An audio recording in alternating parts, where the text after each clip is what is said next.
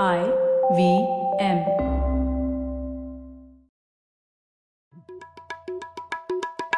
भाई हम हिंदुस्तानियों को बतियाना बड़ा पसंद है। बंगाली में अड्डा उड़िया में खोटी कन्नड़ा में हरटे और हिंदी में पुलियाबाजी। इस कला के लिए हमारी हर भाषा में एक शब्द है। तो प्रणय और मैं तो अक्सर मिलकर पुलियाबाजी करते ही रहते हैं। हमने सोचा कि आपको भी इसमें शामिल कर लिया जाए। तो आइए प्रणय और सौरभ के साथ करते हैं पुलियाबाजी। स्वागत है आपका, आप सबका एक और एपिसोड पुलियाबाजी में। और इस बार सौरभ नहीं है मेरे साथ, सौरभ ने छुट्टी मार दी है, पर सौरभ नहीं है तो क्या हुआ? हम लोग पुलियाबाजी तो जारी रहनी चाहिए। और इस बार हम लोग बात कर रहे हैं एक ऐसे विषय पे जो एकाएक बहुत महत्वपूर्ण हो गया है और वह हो गया था ये जो नेशनल रजिस्टर ऑफ़ सिटीजन्स जो एक लिस्ट आई है और उसके ऊपर काफ़ी विवाद चल रहा है। तो इसको थोड़े ब्रॉडर पर्सपेक्टिव से देखना ज़रूरी है कि क्यों ये इतना उत्तेजक विषय बन गया है, क्यों लोग इसके बारे में इतना पॉलिटिकल मोबिलाइजेशन भी हो रहा है। तो इसीलिए इस बात पर डिस्कस करने के लिए हमारे साथ है सम्राट। सम्राट ऑथर है जर्नलिस्ट है और भारत के शायद कई अ, कोई ऐसा न्यूज़पेपर उन्होंने छोड़ा नहीं है जिसके साथ उन्होंने एडिटर या काम नहीं किया हो। और अब उन्होंने एक किताब भी लिखी है प्रीति गिल के साथ एडिट की है जिसका नाम है insider outsider belonging and unbelonging in North East India तो ये एक बेसिक मुद्दा है, ये गैर आदिवासी आदिवासी, अंदर वाला, बाहर वाला, और इन टेंशन के आधार पर ही जो एक नतीजा आया है, वो है एक नेशनल रजिस्टर ऑफ़ सिटीजन्स के रूप में। तो इसी विषय पर थोड़ा गोता लगाते हैं, इस विषय पर और समझने की कोशिश करते हैं कि ये क्या बात है। तो सम्राट बहुत बहुत स्वागत है आपका पुलियाबाजी में। थैंक यू धन्यवाद। सम्राट सबसे पहले तो हम लोग आपकी किताब के बारे में भी और जानना चाहेंगे। उससे पहले आपके बारे में ही बताइए हमें कि पूर्वोत्तर भारत से आपका नाता कब से रहा है और आपको क्यों इंटरेस्ट आया है ये किताब लिखने का? क्या मकसद था आपके लिए? देखिए पूर्वोत्तर भारत से तो मैं पैदा ही हुआ शिलोंग में तो मेरा पूर्वोत्तर भारत से नाता तो जन्म का नाता है। और मेरे पैदा होने से पहले मेरे पिताजी वहाँ ज़िंदगी भर रहे। और मेरा एक फैमिली का एक ब्रांच तो वहाँ से वो 1900 से पहले से वहीं पे था। तो हमारा तो जन्म जन्म का नाता है बोलना पड़ेगा पूर्वोत्तर भारत से। और और हाँ। और जहाँ तक जहाँ हाँ। तक रही ये किताब की बात कि ये किताब कैसे आया तो जब हम बड़े हो रहे थे वहाँ पे नॉर्थ ईस्ट इंडिया में तो 1980s की बात है। वहाँ पे बहुत दंगे फसाद होते थे इनसाइडर आउटसाइडर ये जो अंदर वाला बाहर वाला मुद्दा जो अब एनआरसी के ज़रिए बाकी दुनिया को बाकी देश को पता चला है तो चल तो बहुत पहले से रहा था तो हम्म। हम जब बड़े हो रहे थे वहाँ पे तो हमने तो बहुत दंगे हम्म। देखे और उसमें वो जो अंदर वाला होता था वो वहाँ के जो लोकल लोग होते थे हम्म। जैसे मैं शिलोंग में था तो वहाँ के लोकल जो खासी ट्राइब। थी वो अंदर वाले थे और बाकी बंगाली नेपाली बिहारी हम्म। वगैरह वगैरह मारवाड़ी जितने थे जो कम्युनिटीज के थे वो बाहर वाले थे। तो और ये दंगे होते रहते थे। फॉर एग्ज़ाम्पल 1987 का मुझे अभी तक याद है कि साल भर दंगे चलते रहे स्पोरेडिक इंसिडेंट्स और मैं एक साल का छुट्टी मनाया क्योंकि हमारा स्कूल एक साल बंद रहा। स्कूल कॉलेज पूरे शहर के स्कूल कॉलेज एक साल बंद रहे। तो, तो वैसे तो मज़ा ही आया एक साल छुट्टी मनाया पर आप समझ सकते हैं कि साल भर अगर कहीं एक स्टेट कैपिटल में स्कूल कॉलेज बंद रहे तो वो काफ़ी सीरियस मामला था। बिल्कुल और हम लोग बात कर रहे हैं जैसे कश्मीर में अभी सब कुछ बंद है और उसकी हम्म। वजह से लोगों पर क्या असर पड़ता होगा? यहाँ तो एक साल के लिए सब स्कूल कॉलेज बंद थे तो कितना व्यापक असर होगा हुआ होगा हाँ उसका। हाँ हाँ। और वो किसी तब तब लोगों को बाहर पता भी नहीं चलता था। अब जैसा तो नहीं है कि व्हाट्सएप चल गया ट्विटर चल गया फेसबुक चल गया। तो तब किसी को पता भी नहीं चलता था। तो ऐसा होता रहता था। दंगे फसाद होते रहते थे। बस हम तो अपने कोने में थे। हम झेलते रहते थे। तो हम्म। वो खत्म हो गया। वो मतलब प्रॉब्लम हुआ बड़ा। दंगा से वो इंसर्जेंसी पे चला गया मिलिटेंसी पे चला गया। आर्मी आ गई। बहुत कुछ हो गया। आखिर तक वो मामला ठंडा हो चुका था। वो कुछ करीबन 2000 सन 2000 के बाद से आस्ते आस्ते वो ठंडा होने लगा था और पिछले 10 साल से तो सब कुछ ठीक था। पर अब एनआरसी के बाद मुझे पता नहीं कि अब क्या होने वाला है। खैर, किताब की जहाँ तक बात है तो मैं तब से सोचता था कि ये जो हमारी कहानी है, ये लोगों को कभी बताना है। पर इस तरह से मुझे नहीं करना था कि मुझे दोबारा कुछ टेंशन नहीं क्रिएट करना था। I didn't want to bring those stories back in that manner कि हाँ हम पे बहुत जुल्म हुआ है या इस तरह से हम नहीं कर, नहीं करना चाहते। हम चाहते थे कि हम हम्म। सबको इंक्लूड करें। अंदर वाला बाहर वाला सब मिल बैठ के बात करें या मिल के लिखे अपनी अपनी पर्सपेक्टिव से लिखे कि उनको क्या लगता था। तो अच्छा। ये ये जो है ये it was an attempt at closure ये जो ये जो पूरा पहले जो हुआ था उसको एक खत्म करने की इच्छा थी actually to put an end to the whole thing to bring closure to the whole thing लेकिन वो खैर तो उस सोच से हमने शुरू किया और कुछ साल पहले शुरू किया अब तो मुझे एग्जैक्टली exactly याद नहीं है शायद 2015 में हमने शुरू किया था। तो तब तो ये एनआरसी का इतना किसी ने सुना भी नहीं था हमने नहीं सुना था। पर। We started you know and हमने इंक्लूसिव एक्सरसाइज किया। हमने मतलब काफ़ी कम्युनिटीज के लोगों से बात करी कि आप लिखिए इसके लिए नॉर्थ ईस्ट के अंदर के कम्युनिटीज खासकर जो दो मेन कम्युनिटीज जिनके बीच अभी भी तनाव है जो ये एनआरसी में बाहर आया है बंगाली और एसमीज कम्युनिटीज तो ये दोनों बड़े relatively in terms of population बड़े कम्युनिटी है और आसाम में ये दोनों का बहुत पहले से तनाव रहा है। तो हमने बहुत लोगों से बोला उनको कि आप लिखिए इसके लिए और उन्होंने लिखा भी तो आप अगर ये किताब में देखेंगे तो इसमें बहुत बंगालीज है, बहुत एसमीज है और अलग दूसरे नॉर्थ ईस्ट कम्युनिटीज के भी कुछ लोग हैं। ये कंप्लीट एक्सरसाइज नहीं है ये इनकम्प्लीट है। क्योंकि एक किताब में सारा सब कुछ करना संभव नहीं है। तो हम चाहते हैं कि इसके बाद और वॉल्यूम्स निकले जिसमें और लोगों की वॉइसेस को हम इंक्लूड कर सके।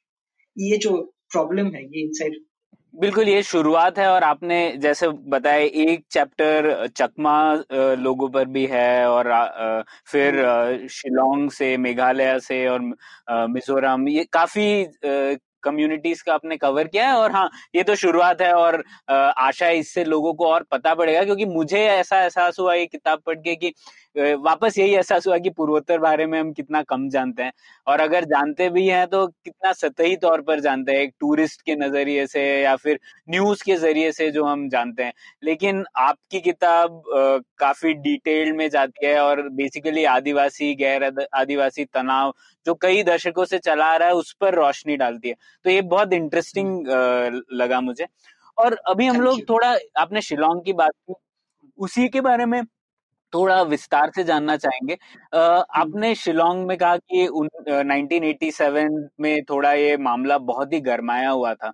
तो पहले उससे भी पीछे चले जाते हैं। शिलोंग के इतिहास के बारे में जानना चाहेंगे कुछ? आपने लिखा है कैसे ये काफ़ी कॉस्मोपॉलिटन शहर था और आ, आ, कुछ सालों बाद 1980s तक ये आदिवासी गैर आदिवासी तनाव का युद्ध क्षेत्र बन गया था। तो कैसे यह तनाव आया और पहले कैसे था शिलोंग? इसके बारे में कुछ बताइए। देखिए शिलोंग शहर का शुरुआत होता है 1864 से जबकि वहाँ पे अंग्रेज़ों ने एक सिविल स्टेशन सेटअप फिर उसके बाद बना तब तो खैर तब तो एक ही कंट्री था इंडिया पाकिस्तान बांग्लादेश कुछ तो बना नहीं था। उसके बाद वो आसाम का और ईस्ट बंगाल का कैपिटल ये 1874 में कैपिटल बन गया आसाम का। 1874 में आसाम का बना लेकिन वो इनिशियली सिविल स्टेशन था और वो सिविल स्टेशन बेसिकली वहाँ से ईस्ट बंगाल आसाम दोनों को देखते थे। अच्छा। और फिर वो 1874 में आसाम एक अलग प्रोविंस के तौर पे फॉर्म हुआ। उसके पहले आसाम अलग प्रोविंस नहीं था। तो जो अब जो हम जानते हैं आसाम नाम से वो आसाम का प्रोविंस का क्रिएशन ही होता है 1874 में। और वो तब उन्होंने कुछ अंग्रेज़ों ने कुछ रीऑर्गेनाइजेशन किया था। तो कुछ यहाँ से वहाँ उन्होंने मैप ड्रॉ कर दिए कुछ कुछ एरियाज़ को यहाँ से वहाँ कर दिए। तो जैसे कि ग्वालपाड़ा डिस्ट्रिक्ट है, उसको बंगाल से आसाम में शिफ्ट कर दिया। फिर ये जो पहाड़ी इलाके थे जिनमें शिलोंग मेघालय जो है वो शामिल था तो वो सब तब आसाम प्रोविंस में गिनाया गया। और शिलोंग उसका कैपिटल रहा तो वो आसपास के जितने लोग थे, जो आसपास रहने वाले जितने लोग थे क्योंकि वो पहला बड़ा शहर बना वहाँ पे नया शहर बना तो आसपास के लोग आके वहाँ रहने लगे बसने लगे। तो सारे कम्युनिटीज के लोग थे वहाँ पे। आपको हम्म। वहाँ पे उस वक्त अंग्रेज़ तो थे ही और हर तरह के अंग्रेज़ थे मतलब कि इंग्लिश स्कॉटिश आयरिश वेल्श हम्म। तरह तरह के अंग्रेज़ थे। और फिर बाकी यूरोपियन भी कुछ थे। उसके पहले उस समय या उसके पूर्व से वहाँ कुछ पोर्तुगीज लोग भी थे। फिर अ, अच्छा। फिर आसपास के ट्राइब्स बहुत सारे ट्राइबल कम्युनिटीज है वहाँ पे। 200 से अधिक। तो वो 200 तरह के ट्राइब्स के लोग कुछ कुछ आए वहाँ पे रहने के लिए। बंगाली थे नेपाली थे गोरखा जो सोल्जर्स थे वो आके रहे वहाँ पे। तो ऐसे मारवाड़ी बिजनेसमैन आए। तो ऐसे करके पंजाबी आए लोग। एक तो ऐसी भी कहानी है हमारे किताब में आप देखेंगे सोनल जैन करके एक राइटर है राइटर एंड आर्टिस्ट जिन्होंने लिखा है जिनके दादाजी आए थे बहुत पहले। वो भगत सिंह के साथ उनके गिरोह में थे लाहौर में। और फिर वो वहाँ पे जब उनके ऊपर पुलिस ने हमला करने लगा तो वो भाग के आए थे। पहले बर्मा भागे और फिर बर्मा से शिलोंग में आके बस गए। तो ऐसे हम्म। बहुत जगह से लोग आए थे और आके वहाँ रहने लगे। और आस्ते आस्ते आस्ते कर करके वो एक कॉस्मोपॉलिटन शहर बना। देश भर दुनिया भर के लोग आके रहे वहाँ पे। लेकिन थोड़ा थोड़ा करके वो जो कॉस्मोपॉलिटन इमेजिनेशन था जो वो सोच था कि ये एक बहुत बड़ा एरिया का एक कैपिटल है और बहुत जगह के लोग रहते हैं वो छोटा तो लोगों का दिमाग छोटा होना शुरू टेरिटरी छोटा होना शुरू हम्म। सब कुछ छोटा होना शुरू। तो पहले तो बंटवारा हुआ देश का तो बांग्लादेश ईस्ट पाकिस्तान बन गया। तो उस समय से जो बंगाली मुसलमान थे और ज़्यादातर जो बंगाली थे आप सकते उनको इस नज़रिए से देखा जाने लगा कि यहाँ क्यों है।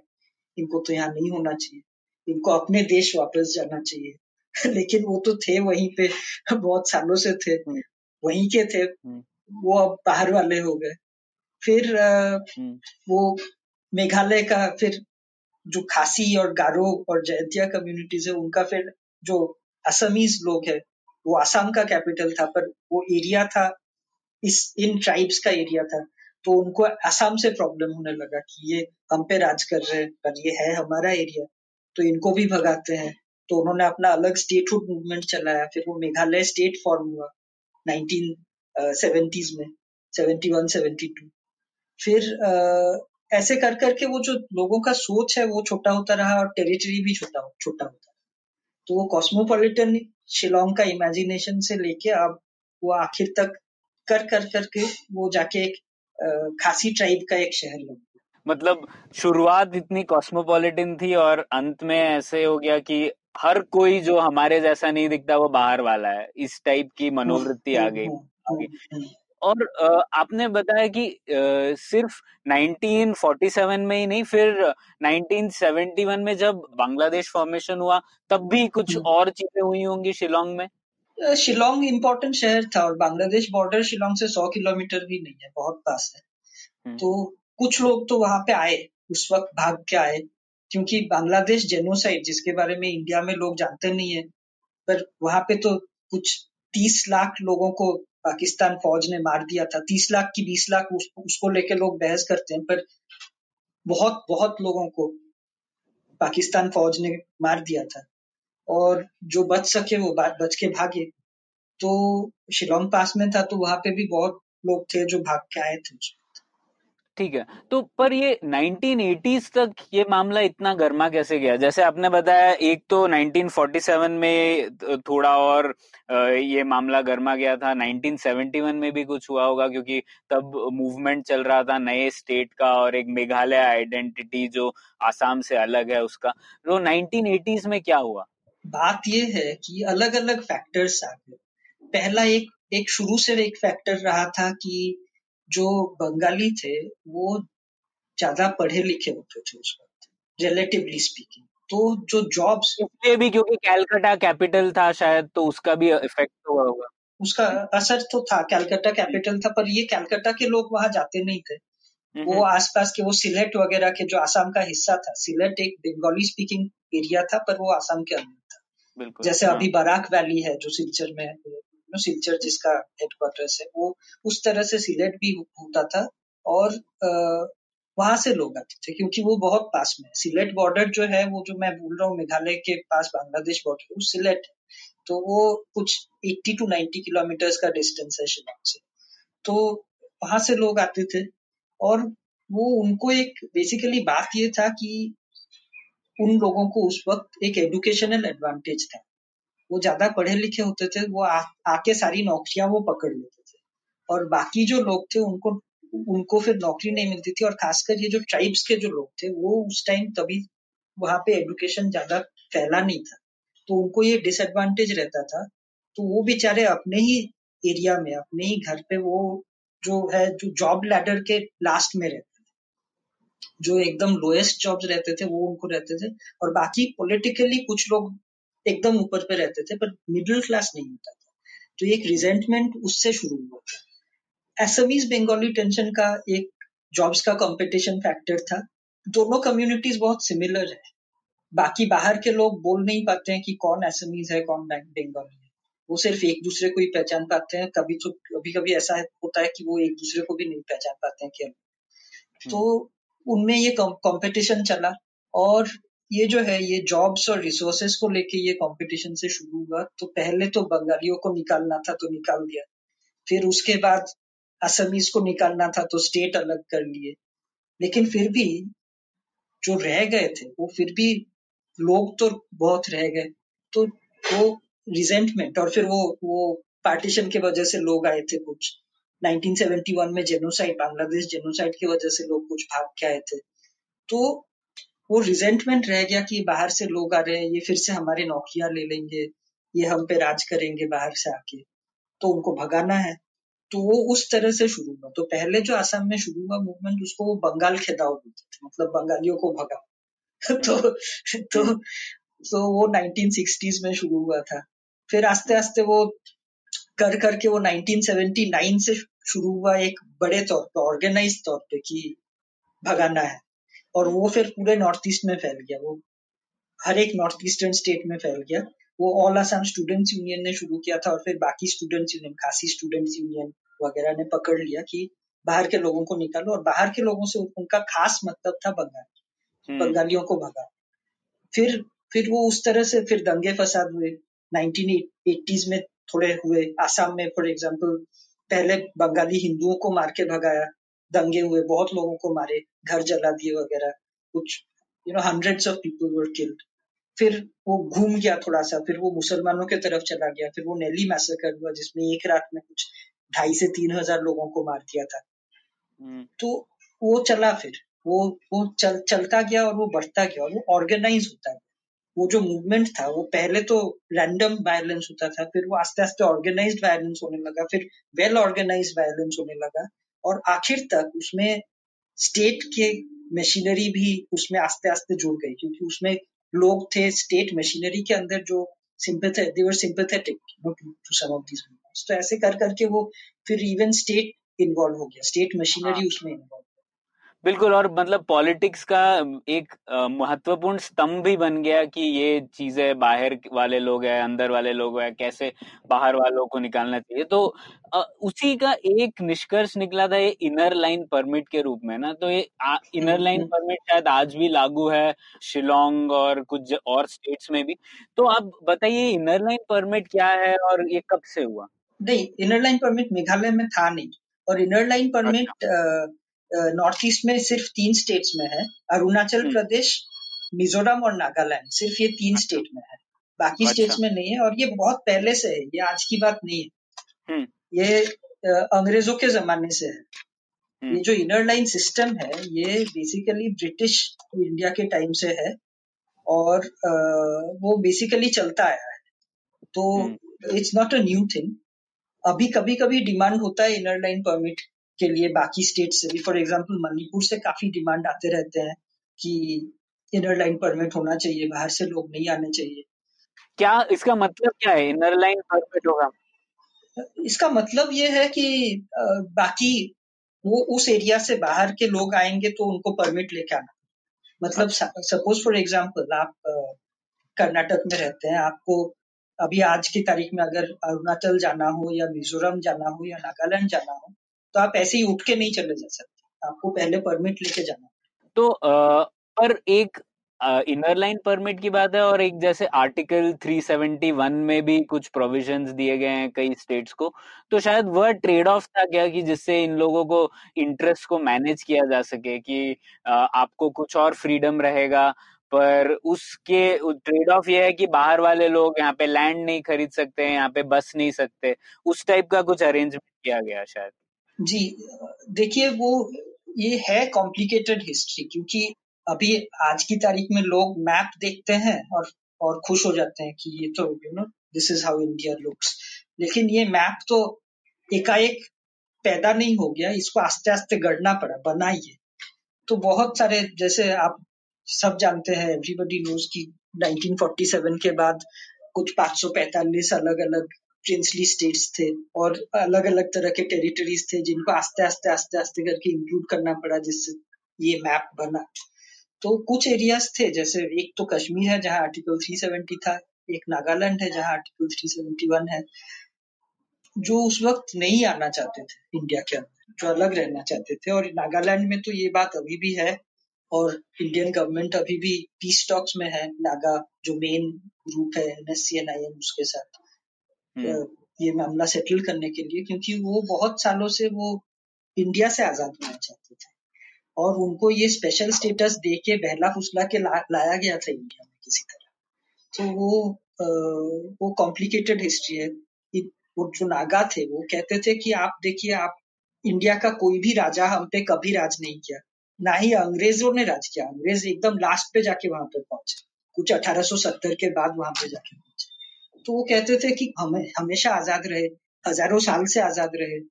आपका कोई किंगडम हम पे राज नहीं किया आपका कोई हिस्ट्री नहीं है हमारे साथ आपका कल्चर अलग है भाषा अलग है धर्म अलग है बोली अलग है खाने रहने का रहन सहन अलग है सब कुछ अलग है तो आप क्यों क्यों चाहते हैं हम आपके साथ हम अलग रहना चाहते हैं। हम्म। तो स्पेशल अरेंजमेंट इसलिए हुआ कि हाँ ठीक है चलिए it was a bargain of some sort वो बार्गेन करके वो हुआ कि हाँ ठीक है, आप स्पेशल स्टेटस ले लीजिए और आ जाइए हमारे साथ। पर वही स्पेशल स्टेटस आजकल टेंशन का कारण बन गया है क्या? क्योंकि उन्हीं स्पेशल स्टेटस के बिना पर लोग कहने लगे कि अब आप सब तो बाहर के हैं, हम लोग यहाँ के हैं, आप अंदर नहीं आ सकते। तो एक तरीके से वह भी कारण बना क्या वहाँ पर ज़्यादा टेंशन का?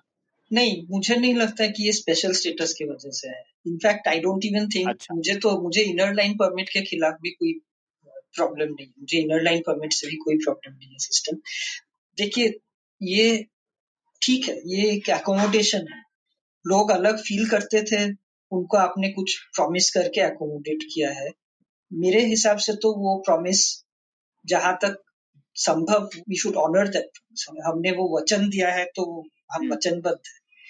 पर हम्म। ये है कि ऐसा नहीं हो सकता कि वहाँ के लोग सोचने लगे कि बाहर से जो भी आया है या जिसका शक्ल हमसे मिलता नहीं है उसको हम मार भगाए कहने का मतलब है कि जो पॉलिटिकल अरेंजमेंट है और जो इंडिविजुअल सिटीजन का जो राइट्स है वो दो अलग चीज़ है जो हम्म।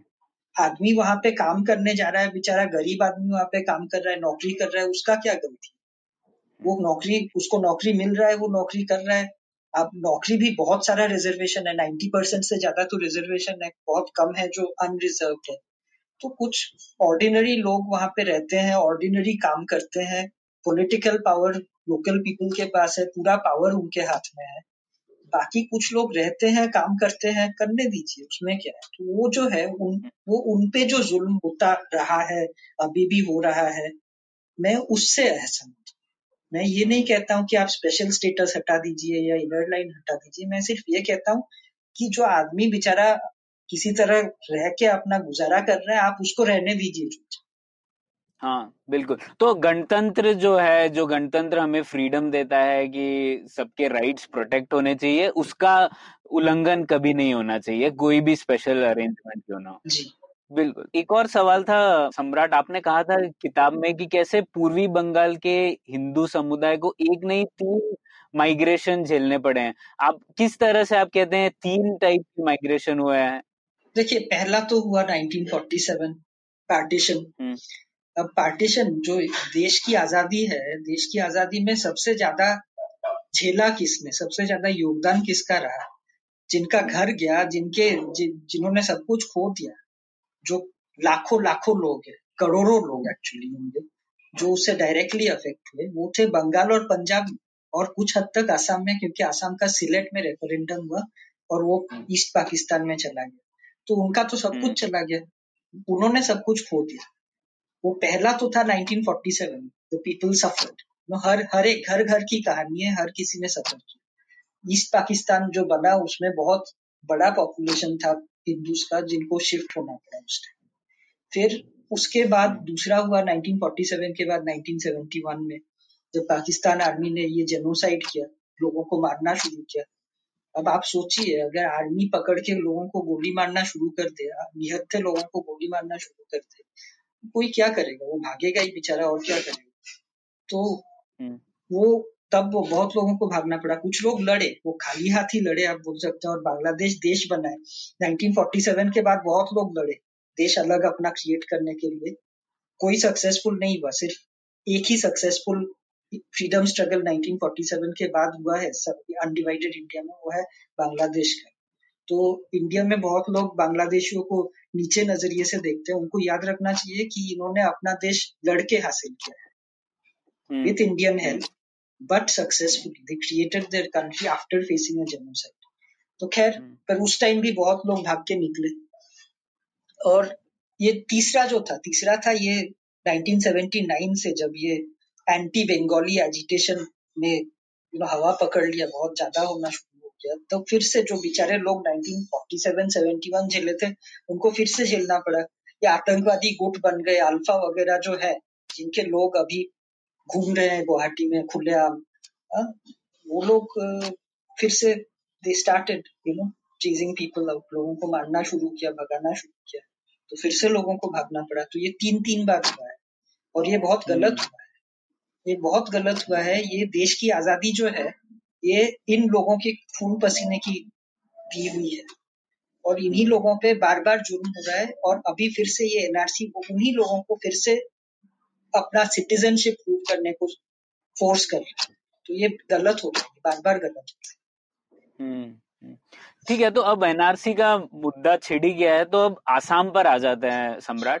और सबसे पहले तो आपके चैप्टर में मुझे बहुत इंटरेस्टिंग लगा जैसे आपने वर्णन किया था कि आसाम और बंगाल के बीच में तनाव का कारण एक भाषाओं का स्टैंडर्डाइजेशन भी था। तो कुछ बताइए इस बारे में कैसे ये स्टैंडर्डाइजेशन हुआ और क्यों आपको लगता है ये तनाव का कारण था? देखिए, असम और बंगाल में कभी तनाव नहीं पर असमीज और बंगाली लोगों में नॉर्थ ईस्ट में तनाव है, और जो कैलकाटा का जो बंगाली है, पश्चिम बंगाल का जो बंगाली है, उसको तो पता भी नहीं है, या जो बांग्लादेश का बंगाली है, उसको पता भी नहीं है। सिर्फ़ जो पूर्वोत्तर में बसे हुए बंगाली एक माइनॉरिटी कम्युनिटी है, वो झेलते आए हैं तो उनको पता है कि ये प्रॉब्लम है। ये जो बाकी, बाहर के जो बंगाली कम्युनिटी उनको तो पता भी नहीं था कि ये वहाँ पे उनके कम्युनिटी पे जुर्म हो रहा है। तो ये स्टैंडर्ड भाषा स्टैंडर्डाइजेशन से इसलिए शुरू होता है क्योंकि बहुत पहले आप अगर सोचे, जब एडुकेशन बहुत कम लोगों को होता था, लिखित नो प्रिंटिंग प्रेस आया नहीं था प्रिंट होता नहीं था, बहुत मतलब सोचिए 1800 या 1810 या 1820 अंग्रेज़ों के आने से पहले प्रिंटिंग प्रेस नहीं था। अंग्रेज़ आए आसाम में 1826 में, उसके बाद। तो तो उस टाइम प्रिंटिंग प्रेस नहीं था। लोगों का जो बो, बोलने का जो भाषा है असम और असमी और बंगाली भाषा लगभग एक जैसे बहुत बहुत सिमिलर है बहुत क्लोज है। और एक लैंग्वेज दूसरे में जाके आस्ते आस्ते मर्ज हो जाता है। हम्म, और खासकर जो असमीज कल्चर का जो पहले जो सेंटर था कामरूप जो हज़ारों साल पहले से आसाम का जो मेन सेंटर था मेन राज्य था वहाँ का जो बोली है, वो बंगाली से बहुत भिन्न नहीं है, वो बहुत अलग नहीं है। और वहाँ उस एरिया का, जैसे ये ये नॉर्थ बंगाल अभी वो कुछ पार्ट अभी नॉर्थ बंगाल में है कुछ बिहार जो है वो नॉर्थ बंगाल में है कुछ पार्ट असम में है, वो वहाँ से वो पूरी संस्कृति का स्थापना हुआ है। It was born from there तो ये दोनों संस्कृति, इनका जो स्क्रिप्ट है फॉर एग्ज़ाम्पल वो स्क्रिप्ट में पूरा आइडेंटिकल है दोनों सेम है स्क्रिप्ट सिर्फ़ एक हम्म। लेटर अलग है। इसीलिए जो लोगों के सरनेम्स है you know Arnab Goswami is an example Arnab Goswami वो लोगों को पता नहीं चलता था वो बंगाली है कि असमीज है। असमीज समुज्जल भट्टाचार्य जी जो ऑल असम स्टूडेंट्स यूनियन का लीडर है वो नाम से तो कोई बोल भी नहीं पाएगा ना कोई बंगाली जिसको पता नहीं हो आपको आप उनको बोलिए समुज्जल भट्टाचार्य जी वो समझेगा बंगाली है। तो ऐसे तो होते हैं कि लोगों को पता ही नहीं चलता था कौन असमीज है और कौन बंगाली टेंशन हुआ because of the standardization of languages the reason I trace it to standardization of languages is because वो स्टैंडर्डाइजेशन ऑफ़ लैंग्वेजेस से शुरू हो गया कि ये दोनों अलग है. हम्म। लोगों के जहन में आने लगा कि ये दोनों अलग है.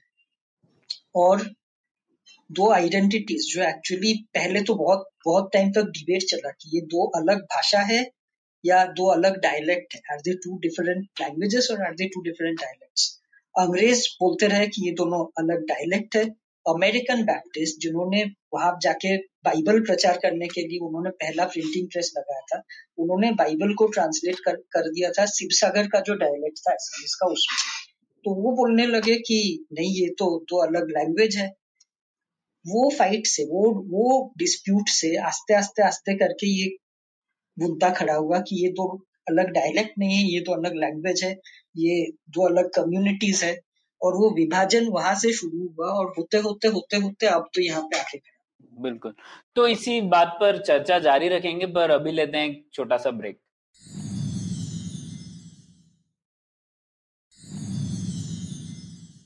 तो अब आ जाते हैं एनआरसी के मामले पर ही सम्राट। और ये एनआरसी मामले ने तूल कब पकड़ा? वो आँसू का जो एक मूवमेंट चला था तब पकड़ा एनआरसी ने तूल? और नहीं नहीं। बताइए इसकी हिस्ट्री के देखिए असम अकॉर्ड में कहीं एनआरसी का कोई ज़िक्र नहीं है। अच्छा।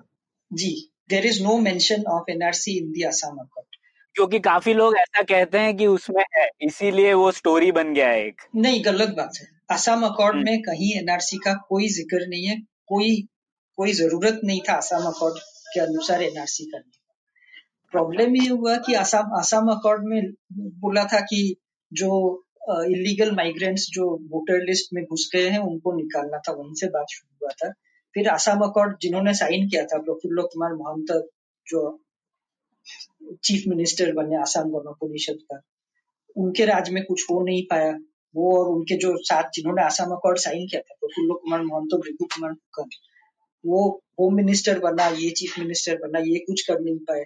इनके बाद एक एक करके बहुत सरकारें आई और गई। हर तरह के लोग आए, कांग्रेस, बीजेपी, ये वो सब, हर कोई आया, कोई कुछ किया नहीं। तो बेसिकली ये उनके उनके दिमाग में चल रहा था कि हमने एजिटेशन किया था। हमारे 855 लोग शहीद हो गए एजिटेशन करने में। ये बाहर वालों को खदेड़ने की कोशिश में। पर फिर भी एजिटेशन हुआ अकॉर्ड साइन हुआ पर कुछ हुआ नहीं। लोग जा नहीं रहे। फॉरनर्स ट्राइब्यूनल सेटअप हुआ था। कुछ लोगों को ऐसे ही उठा के डाल दिया था डिटेंशन कैंप में। हम्म। बहुत उनके हिसाब से बहुत कम। तो कुछ उनको सेटिस्फेक्शन नहीं मिल रहा था कि ये मूवमेंट सक्सेसफुल हुआ है। तो इसीलिए वो बात मुद्दा थोड़ा थोड़ा चला हुआ था फिर भी। ऑल असम स्टूडेंट्स यूनियन का जिसका लीडर ये समुज्जल है जो पचपन साल की उम्र में अभी भी स्टूडेंट यूनियन का लीडर है तो वो चला रहा था इसको हम्म। तो तो ये चला हुआ था तो कांग्रेस गवर्नमेंट के टाइम ये तरुण गोगोई जब चीफ मिनिस्टर था तब तरुण गोगोई ने क्रेडिट लिया in fact when NRC first came out कि मैंने ये आइडिया प्रेम चाइल्ड ने कहा कि एनआरसी करना चाहिए हम्म। तो तो तरुण गोगोई जब चीफ मिनिस्टर था, तब से ये थोड़ा थोड़ा करके शुरू हुआ और गेजेट नोटिफिकेशन शायद 2013 में निकला और फिर ये उसके बाद 2014 इलेक्शन के बाद इसने हवा पकड़ लिया क्योंकि बीजेपी ने भी इसका सोचा कि इससे यू नो मुसलमानों को निकाल सकेंगे। गलत सोचा पता चल रहा है उनको। और वो उन्होंने शुरू कर दिया एनआरसी और चीफ जस्टिस रंजन गोगोई जो कि आसाम से थे उन्होंने इसमें बहुत पर्सनल इंटरेस्ट लिया तो इस तरह से ये हो गया एनआरसी हम्म, हम्म। और इंटरेस्टिंग बात ये लगी सम्राट मुझे इसमें कि जैसे जो डेकेडल पॉपुलेशन ग्रोथ रेट है जो दशकीय वृद्धि जिसे कहते हैं वो हम्म। सिर्फ़ उन्नीस सौ एक से लेके 2001 सेंसस तक सिर्फ़ दो ऐसे दशक हैं जहाँ पर आसाम का पॉपुलेशन ग्रोथ रेट भारत से ज़्यादा था और 1991 के बाद तो बिल्कुल एक भी दशक नहीं है जिसमें असम का ग्रोथ रेट ज़्यादा रहा है भारत के ग्रोथ रेट से हम्म, पर फिर भी फीलिंग हम्म। और स्ट्रेंथन ही हुआ है कि बाहर वाले और ज़्यादा आ रहे हैं तो मुझे लगता है एक स्टॉक प्रॉब्लम है फ्लो प्रॉब्लम तो है नहीं पर फिर भी ये मामला अब इतना कम्युनल भी हो गया है कि एक अलग एंगल आ गया है जिसकी वजह से हम्म। इतनी चर्चा हो रही है उसके ऊपर आपको क्या लगता है ये कम्युनल मामला कैसे आ गया इसमें देखिए मेरे मेरे आपने जो ये सेंसस की बात कही है मेरे हम्म। मुझे जहाँ तक जानकारी है 1971 से अब तक का आप अगर एवरेज देखें एवरेज डेकेडल ग्रोथ रेट देखें तो हम्म। आसाम का नॉर्थ ईस्ट स्टेट्स में लोएस्ट रहा है हर बार तो।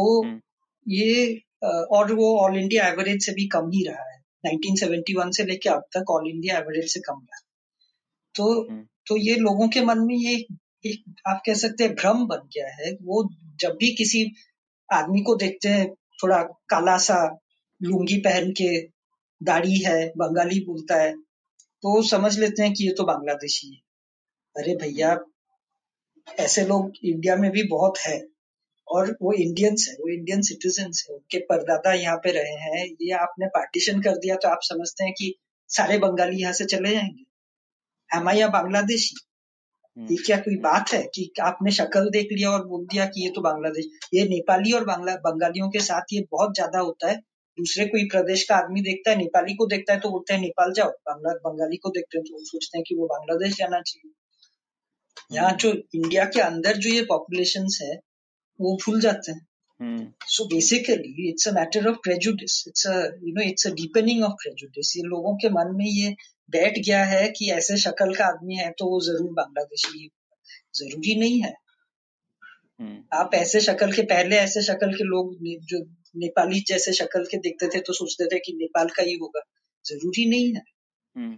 नहीं बिल्कुल और मैं तो ये कहूँगा कि अगर बांग्लादेश से आए भी लोग तो वो एक हिस्टोरिकल जब 1971 में जैसे डेफिनेटली इतना ज़्यादा इन माइग्रेशन हुआ होगा क्योंकि जो जेनोसाइड चल रहा था वहाँ पे पर उसके बाद से वह रेट भी कम हुआ है और अब आप देखेंगे बांग्लादेश में भी जो प्रगति हो रही है उसकी वजह से अब देखिए जैसे इंडियन टू व्हीलर एक्सपोर्ट्स का सबसे बड़ा मार्केट पिछले साल बांग्लादेश हो गया था इंडिया के लिए। और बांग्लादेश का अब जीडीपी पर कैपिटा पाकिस्तान से भी ज़्यादा हो गया तो लॉन्ग टर्म सोल्यूशन तो यही है कि जैसे वहाँ पे प्रगति होगी। कुछ साल में जीडीपी पर कैपिटा उनका इंडिया से भी आगे चला जाएगा। दैट इज़ द प्रोजेक्शन नहीं दैट इज़ द प्रोजेक्शन हाँ बिल्कुल और अगर ये अ, चलता रहा तो माइग्रेशन खुद ब खुद कम हो जाएगा शायद भारत से लोग जाने लगेंगे बांग्लादेश में। तो ये होता था पहले पहले माइग्रेशन होता था ये बॉर्डर दो चार हज़ार दो सौ किलोमीटर का बॉर्डर है वो बहुत बेवकूफ़ लोग हैं जो जिन्होंने कभी बॉर्डर नहीं देखा है वो समझते हैं कि आप पूरे बॉर्डर को आपने मैप में खींच दिया है लाइन तो वो बिल्कुल एकदम अ, लोहे का एक एक वाल बन गया है जो कोई पार नहीं कर लकीर सकता लकीर ऐसा। हाँ। हाँ। ये ऐसा नहीं होता है। वो वो बहुत जगह पे बॉर्डर आप कब क्रॉस करते हैं पता ही नहीं चलता है। मैं खुद गलती से पार हो गया था। मुझे पता अच्छा। नहीं। चला था कि मैं मैं गलती से बांग्लादेश में घुस गया तो ऐसा हो सकता है क्योंकि कहीं पे बॉर्डर क्या है? बॉर्डर कहीं पे एक, एक छोटा सा नदी है। नदी सूख जाता है। तो नदी में पानी नहीं है। लोग ऐसे ही हम्म। गलती से भी यू you नो know, किसी का भैंस चला गया इधर से उधर तो वो भैंस के पीछे चला है इस तरह से पार हो जाता है। तो वो पता भी नहीं चलता है। या फिर लोग डेलिबरेटली भी क्रॉस कर सकते हैं पर जहाँ तक माइग्रेशन का बात है आप माइग्रेशन का बात कर रहे हैं तो you are looking at people who are coming and staying ये आके यहाँ पे रहने रहना चाहता है। हम्म। ऐसा मेरे ख्याल से पहले होता होगा पर अभी बहुत कम होता है क्योंकि बांग्लादेश का आप सोचे अगर माइग्रेशन कहाँ पे होता है बांग्लादेशी पॉपुलेशन सो लंदन में एक बहुत बड़ा सिलेटी पॉपुलेशन हम्म, लंदन में आप अगर जाएँगे और इंडियन फ़ूड खाने जाएँगे चांसेस है कि आपको कोई सिलेटी रेस्टोरेंट मिले। क्योंकि वहाँ पे बहुत सारे वो फ़ूड के बिजनेसेस इंडियन रेस्टोरेंट के नाम पे बांग्लादेशी चलाते हैं। खैर बांग्लादेशी के नाम पे भी चलाते हैं। अगर आप इटली जाएँगे अगर आप रोम पे रोम जाएँगे मैं गया हूँ रोम गया हूँ लंदन गया हूँ वेनिस गया हूँ मैं बांग, बांग्ला में बोल के ये you know I got lost in Venice मैं वेनिस में वेनिस के सड़कें आप जानते हैं कि बहुत पेचीदा है।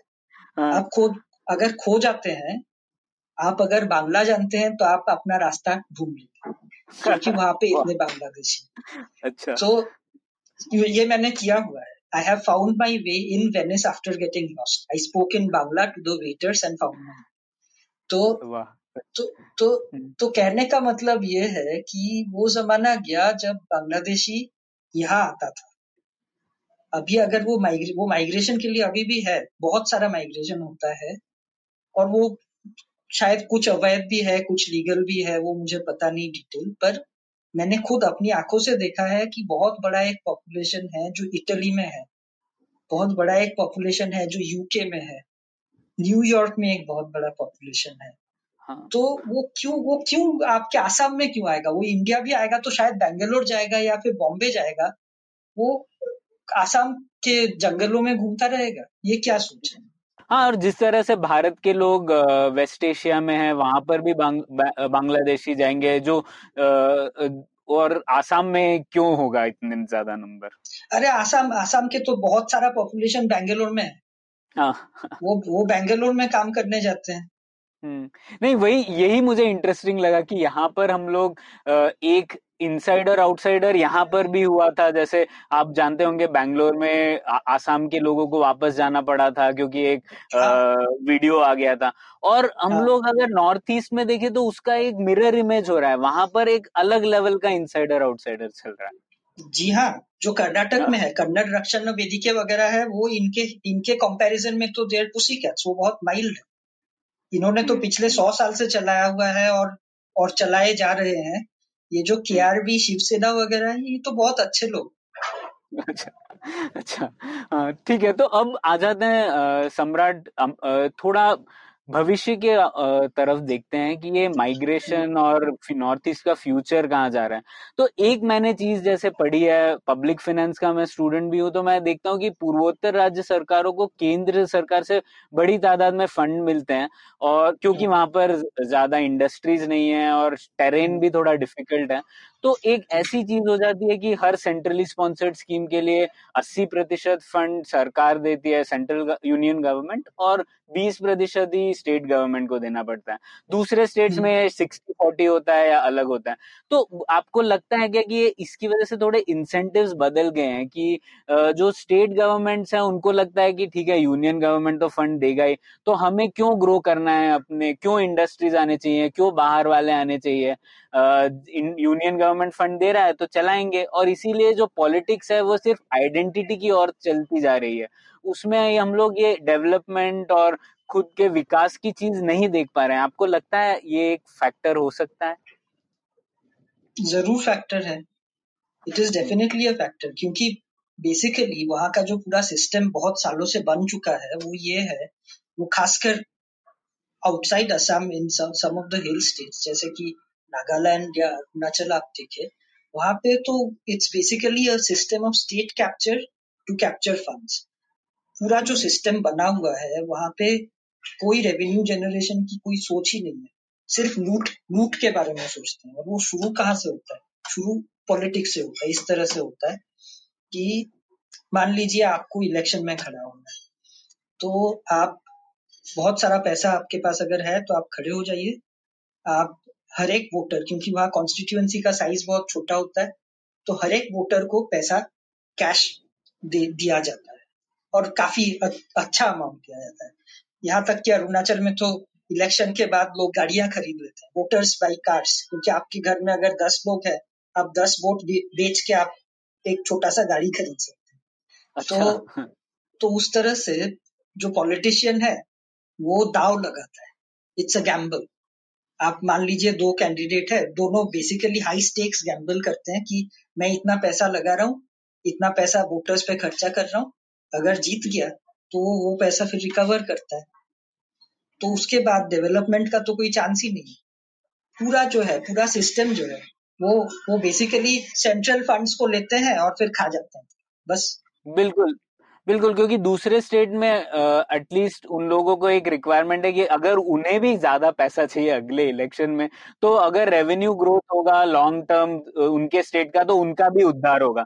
पर यहाँ पर मामला थोड़ा अलग है, क्योंकि यूनियन गवर्नमेंट से फंड्स मिलने तो गारंटीड है तो उसकी वजह से थोड़ी अलग चीज़ हो जाती है। और जहाँ तक मेरी जानकारी ये है कि वो जो है, वो करप्शन के जो फंड्स है, वो पूरा दिल्ली तक वापस भी जाता है एक percentage no matter which government is in power in the centre ये एक केस आया था बहुत इंटरेस्टिंग कालिको पुल करके जो चीफ मिनिस्टर थे अरुणाचल में, जिन्होंने आत्महत्या किया अपना, अपने आप को फांसी लगा दी। उसने एक सुसाइड नोट में लिखा था इसके बारे में, पूरे डिटेल में, कि ये कैसे होता है और कहाँ तक पैसा जाता है। So basically it's a huge it's a gigantic extortion racket and the beneficiaries extend right to the very top. और एक और चीज़ जानना चाहूँगा सम्राट अब जैसे माइग्रेशन पर ही आ जाते हैं थोड़ा फिलोसॉफिकल सा क्वेश्चन है पर माइग्रेशन के बारे में आपकी क्या सोच है? जैसे हम तो सोचते हैं कि माइग्रेशन तो आ, मतलब सबके लिए बेहतर है माइग्रेशन से ही कितना इकोनॉमिक डेवलपमेंट होता है सबका उद्धार होता है। लेकिन आपके जो जो एक्सपीरियंस रहा है नॉर्थ ईस्ट में तो आपको लगता है माइग्रेशन पे कोई थ्रेशोल्ड होना चाहिए जिसके ऊपर जाने से टेंशन बढ़ जाते हैं इसीलिए उसे कंट्रोल करना चाहिए। अब ये सिर्फ़ नॉर्थ ईस्ट में नहीं हम लोग देख रहे हैं यूरोप में भी हो रहा है एक मामला जो माइग्रेशन के ऊपर लेकर। तो आपका क्या सोचना है इसके बारे में? बात तो कॉम्प्लिकेटेड है। बेसिकली सवाल ये है कि ये माइग्रेशन जो हो, हो पहले तो डिटरमिन करना पड़ेगा कि ये कहाँ से हो रहा है कितना हो रहा है और क्यों हो रहा है। इंटरनेशनल कॉन्टेक्स्ट में ही बात करते हैं। अगर आप अभी यूरोप की बात करेंगे तो वहाँ पे वो जो टेंशन है कि मिडिल ईस्ट से सीरिया वगैरह से लोग आ रहे हैं। पर सीरिया से लोग क्यों आ रहे हैं?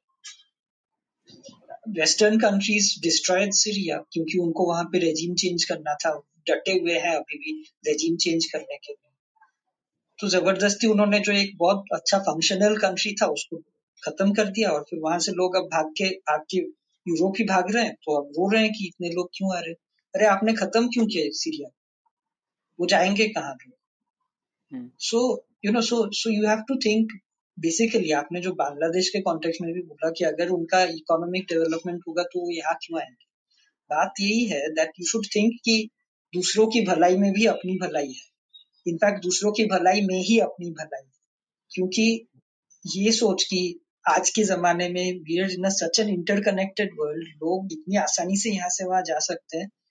कोई वॉल बनाने से या कुछ करके आप नहीं रोक सकते। You think about climate change which is another aspect of migration Bangladesh एक लो लाइंग कंट्री है।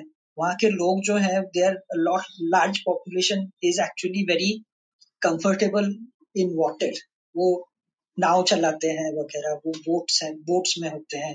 वो बे ऑफ़ बंगाल में समुद्र से यू नो या नदियों से बहुत सारी नदियाँ हैं। There there familiar with movement on water तो वहाँ अगर सी लेवल राइज हो जाता है आपको क्या लगता है वहाँ से लोग नहीं जाएँगे? और अगर करोड़ों लोग निकल पड़ेंगे तो आप क्या करेंगे? Right you have to think about the fact that today we are in an interconnected world and the interconnections are numerous. Environmental connections तो है ही है जो लोग सोचते नहीं है। और भी बहुत बहुत इजी है आजकल यहाँ से वहाँ जाना। कोई हम्म। रोक नहीं पाएगा। वो दीवार बना के या फिर वो वो बाग वायर फेंस करके कुछ फ़ायदा नहीं होने वाला है। लोग अगर उनकी जान पे बना ही तो वो भागेंगे। ठीक है। तो अंत में एक और सवाल सम्राट जैसे भविष्य में क्या उपाय लगता है आपको पूर्वोत्तर भारत में इस आइडेंटिटेरियन तनाव को खत्म करने का। मुझे जैसे एक चीज़ लगता है, सौरभ और मैं हम लोग इस पर बात भी कर रहे थे कि जैसे जब अर्बन सेंटर्स होते हैं बड़े से तो ये मामला थोड़ा कम हो जाता है आइडेंटिटी का। जैसे आपने शिलोंग का भी एग्ज़ाम्पल दिया पहले आज़ादी से पहले, कैसे वो एक कॉस्मोपॉलिटन था, क्योंकि वहाँ पे एक अर्बन सेंटर था ज़रूरी सीट थी गवर्नमेंट की तो कई जगह से लोग आ रहे थे और सबको उसकी वृद्धि में फ़ायदा था। पर अब आप देखेंगे पूर्वोत्तर राज्यों में कोई भी एक बड़ा अर्बन सेंटर नहीं है, इसीलिए वहाँ के हर कम्युनिटी के लोगों को बाहर आना पड़ रहा है वहाँ से। तो एक सोल्यूशन शायद है, हमें बड़े अर्बन सेंटर्स चाहिए वहाँ पे। आपको लगता है क्या ये एक उपाय है और और कोई उपाय भी है जो आपने सोचा है इस मामले को, तनाव को थोड़ा कम करने का? आई एम नॉट श्योर कि अर्बन सेंटर से मामला हल होता है। अगर आप if you think about identity politics ये जो बाहर वालों को खदेड़ने की आइडेंटिटी पॉलिटिक्स वो फॉर एग्ज़ाम्पल महाराष्ट्र में वो बॉम्बे में ही चला बॉम्बे में ही शुरू हुआ और बॉम्बे में ही चला। अगर हम्म। आप आइडेंटिटी पॉलिटिक्स उस तरह की बाहर वालों की खदेड़ने की आइडेंटिटी पॉलिटिक्स कर्नाटक में बेंगलोर में ही चला बाहर कहीं इतना चला नहीं। आसाम में अर्बन सेंटर है गुवाहाटी काफ़ी बड़ा अर्बन सेंटर है छोटा नहीं है। पर ज़्यादातर वहीं से शुरू हुआ है और अब भी वहीं से शुरू ये सारा मामला। पूरे नॉर्थ ईस्ट को जो इफ़ेक्ट करता है, वो वहीं से शुरू होता है। और उसका, मुझे नहीं लगता है उसका अर्बनाइजेशन से कुछ लेना देना है। It's a way of thinking जिसमें लोग बेसिकली सोचते हैं कि मेरा कम्युनिटी जो है, वो राज करना चाहिए और बाकी लोग यहाँ नहीं रहना चाहिए। तो वो सिटीज़ में ज़्यादा होता है वो शायद गाँव में कम होता है। अभी मास मीडिया के वजह से व्हाट्सएप फॉरवर्ड चला जाता है, लोगों का दिमाग इधर उधर हर जगह खराब हो जाता है। पर बात तो ये है कि throughout history people have moved around और ये मिक्स कम्युनिटीज से ही इंडिया बना है। तो अगर लोग प्योर कम्युनिटीज की खोज में निकलेंगे पाकिस्तान का मतलब क्या है? पाक मतलब pure land of the pure तो हम्म। उन्होंने पहले पहले बोला कि नहीं हमें मुसलमानों के लिए एक जगह चाहिए। तो उनको मिल गया मुसलमानों के लिए जगह। फिर उस उससे उन्होंने हिंदुओं को खदेड़ा सिखों को खदेड़ा। फिर उसके बाद फिर आपस में लड़ पड़े फिर देश का दो हिस्सा हो गया क्योंकि उनको बंगालियों से पंजाबियों को प्रॉब्लम हो गया हम्म। तो बंगाली अलग हो गए बांग्लादेश बन गया पर अभी खत्म नहीं हुआ अभी उनको शियाज से प्रॉब्लम है अहमदिया से प्रॉब्लम है तो अगर इंडिया में भी आप ऐसे सोचने लगेंगे तो इंडिया के तो हज़ार टुकड़े हो जाएँगे आप हम्म। अगर प्योरिटी के खोज में निकलेंगे कि नहीं ये मेरा ही है और मैं ही रहूँगा और मैं ही राज करूँगा बाकी सबको मेरे तरह से ही रहना पड़ेगा या फिर नहीं रहना। तो फिर सब बोलेंगे कि भैया हमें नहीं रहना है। हम अपने रास्ते चले। तो तो फिर इंडिया का हज़ार टुकड़ा होगा। नहीं, बिल्कुल बहुत सटीक बात कही आपने सम्राट की। भारत का बेसिस ही ये था कि हर एक डिफरेंट टाइप के लोग एक साथ रह सकते हैं और अपने डिफरेंसेस के साथ भी रह सकते हैं। लेकिन अगर हमारी मनोवृत्ति इतनी संकीर्ण हो जाएगी कि हम लोग, हम कौन है ये एक छोटे छोटे सर्कल में डिफाइन करने लगेंगे तो फिर ये मामला तो और तूल पकड़ता ही जाएगा। इसका कोई अंत नहीं है। हम लोग कितने भी भागों में डिवाइड कर सकते हैं एक इंडियन को। वो तो वो 1947 में सरदार पटेल ने जो 545 या जो भी है 500 कोई बोलता है 25 कोई बोलता है, पैंसठ। मैं बोल रहा हूँ 545 जितने भी हिस्से थे जिनको जुड़ा था तो आप अगर आप ऐसे ही सोचेंगे तो फिर वो वो सोच तो आपको वापस वहीं पे लेके जाएगा। हम्म। पाँच सौ पैतालीस हिस्सों में। या बिल्कुल तो इससे एक और मतलब ऐसे ही आइडिया आया क्यों ऐसे नहीं हो सकता कि जो स्टेट्स हैं अब तो स्टेट्स छोटे नैरो और बाउंड्रीज में डिफाइन कर दिए गए या तो ट्राइबल एरियाज़ या ऐसे। आपको लगता है ऐसे एक बड़ा स्टेट जिसमें सब लोग हो पूर्वोत्तर राज्यों में भी उसकी वजह से थोड़ी ये मनोवृत्ति में बदलाव आ सकता है? इट्स अ कॉम्प्लेक्स क्वेश्चन क्योंकि एक तरफ़ से लोगों को लगता है, जो छोटे कम्युनिटीज है, उनको लगता है कि हमारा संस्कृति या हमारा जो जो अस्तित्व है, उस पर एक खतरा है कि बड़े कम्युनिटीज आके हमें तो एकदम रोक देंगे। वो वो बेसिकली हम, हमें मिटा देंगे। तो उनको एक हक है अपने कल्चर को, अपने आइडेंटिटी को बचाए रखने का। अपना उनको अपने अपने ज़मीन पे खड़े होने का बिल्कुल हक है, रहने का बिल्कुल हक है। मैं सिर्फ़ ये कह रहा हूँ कि वो सोच इतना ज़्यादा नहीं जाना चाहिए। We should not be so afraid that uh, you know even after getting their own states after being the rulers of their own states वो पूरे पूरी तरह से अपने स्टेट्स में बिल्कुल डोमिनेंट वो राज कर रहे हैं। पर फिर भी डरे हुए हैं। वो पॉलिटिक्स जो, जो डर की जो पॉलिटिक्स है वो अभी भी जारी है। अब और क्या कर सकते हैं आप? आपका आपका स्टेट है। आप राज कर रहे हैं। तो अब उसका क्या ज़रूरत है? और और लोगों को जो ऑर्डिनरी गरीब लोग हैं आप उनपे क्यों जुर्म करें? दैट्स ऑल आई एम हाँ पर ये बैलेंस का मामला बहुत कठिन है सम्राट। जैसे कि हम लोग देख रहे हैं पूरा विश्व इससे जूझ रहा है शायद। भारत ही नहीं और पूर्वोत्तर भारत ही नहीं ये सवाल अब यूएस में इतना कॉम्प्लिकेटेड सा हो गया है ब्रिटेन में कॉम्प्लिकेटेड सा हो, गया है। तो इसका अभी तक हमें जवाब ढूंढ ही रहे हैं पूरे विश्व। It's a politics of misunderstanding and a politics of insecurity. Mm. And I think basically the world has to come to terms with its own insecurities. लोगों को अपनी insecurities से जूझना है। हाँ हाँ। ये बहुत अच्छी बात कही सम्राट आपने। तो इसी बात पर ये एपिसोड खत्म करते हैं। मैं अपने लिसनर्स को कहना चाहूँगा कि ये किताब ज़रूर चेक कीजिए। Insider Outsider Belonging and Unbelonging in North East India हम इसकी लिंक अपने पॉडकास्ट पेज पर शेयर करेंगे। सम्राट बहुत बहुत धन्यवाद आपका हमसे जुड़ने के लिए। Thank you thank you thank you Pranay thanks उम्मीद है आपको भी मज़ा आया। यह पॉडकास्ट संभव हो पाया है तक्षशिला इंस्टीट्यूशन के सपोर्ट के कारण। तक्षशिला पब्लिक पॉलिसी में शिक्षा और अनुसंधान के लिए स्थापित एक स्वतंत्र संस्था है। आप दुनिया के किसी भी कोने में हो, आपकी उम्र कुछ भी हो, अगर आप पब्लिक पॉलिसी विदेश नीति या टेक्नोलॉजी गवर्नेंस में रुचि रखते हैं तो तक्षशिला की website Takshashila dot org dot in पर उनके कोर्सेज को ज़रूर चेक कीजिए। और अगर आप पुलियाबाजी में शामिल होना चाहते हैं तो हमसे कनेक्ट कीजिए Puliyabaazi at Gmail dot com पर या फिर एट पुलियाबाजी ट्विटर पर। शुक्रिया।